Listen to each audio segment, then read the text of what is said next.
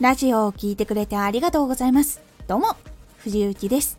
毎日16時、19時、22時に声優だった経験を活かして、初心者でも発信上級者になれる情報を発信しています。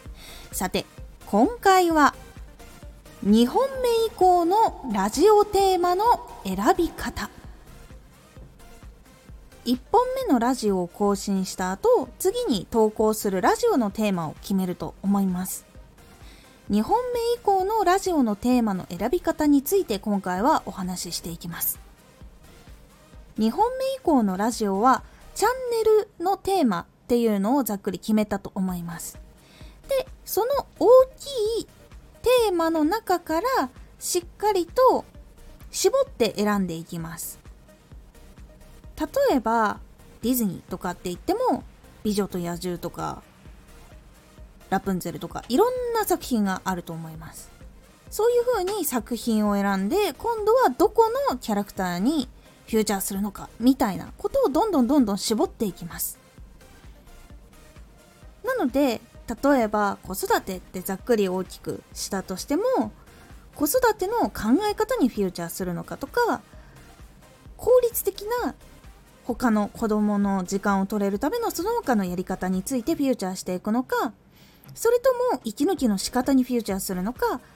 それとももう本当に子育ての中で気がついたこととかを雑談としてやっていくのか。そういうことでも大きく変わっていきます。なのでその1個のところにめっちゃ絞って決めていくのが2本目以降のラジオになっていきます。そして絞ったら今度その中で何を話すのかっていうのをさらに細かく分けていきます。例えば子育てというテーマで息抜きの仕方を選んだとしたら寝る前の息抜きの仕方とか朝起きた時の息抜きの仕方とかもしくは一緒に遊んでる時の息抜きの仕方とかっていう風にその息抜きの仕方についてどんどんどんどんどんどんどんどんいっぱいネタを出していきます。そういう風にしていって一定の期間はそこの絞ったテーマでお話をするのが2本目以降はおすすめです。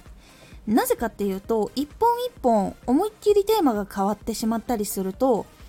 チャンネルを初めて来た人でその子育ての息抜きの仕方が良かった他のことも知りたいと思ったのに実はその次のラジオはもっと別のこと話してたっていう風になっちゃうとフォローもしづらくなっちゃうしせっかく聞きたかったのにそれが聞けなかったっていう風になってしまって離脱してしまう原因になってしまうので一定期間の間は一旦それが区切りつくまではやっておいた方がいいです。そうするとここでは子育ての息抜きの仕方について話しているチャンネルなんだなっていう認識が他の人に出てきます。それは聞いている人もそうだし見かけた人あこのアイコンのチャンネルの人いつもこういう話してるなっていう風に見て覚えることも結構あったりするのである一定期間は絞ってそしてその中で細かくテーマを分けてやっていくっていうのが2本目以降のラジオのテーマの選び方になります。そうすることで聞いてもらいやすくなるっていうのと絞った方が大きいよりも絞った方が届きやすいっていうのがあるのでまずそこの絞ったところでチャレンジをしてみるようにしてみてください2本目以降のラジオのテーマはチャンネルで決めた大きなテーマの中でさらにジャンルを絞ってさらにそのジャンルの中で細かく分けていくというのが大事というお話でございました。今回のおすすめラジオ。やる気があるうちに習慣化を。実は習慣化するのはやる気があるうちにやった方が効果があるんです。そしてなんで習慣化した方がいいのかっていうお話などもしております。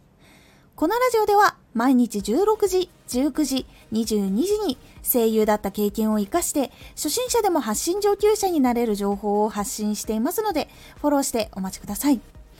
毎週2回火曜日と土曜日に藤雪から本気で発信するあなたに送るマッチョなプレミアムラジオを公開しています。有益な内容をしっかり発信するあなただからこそ収益化してほしい。ラジオ活動を中心に新しい広がりにつながっていってほしい。毎週2回火曜日と土曜日。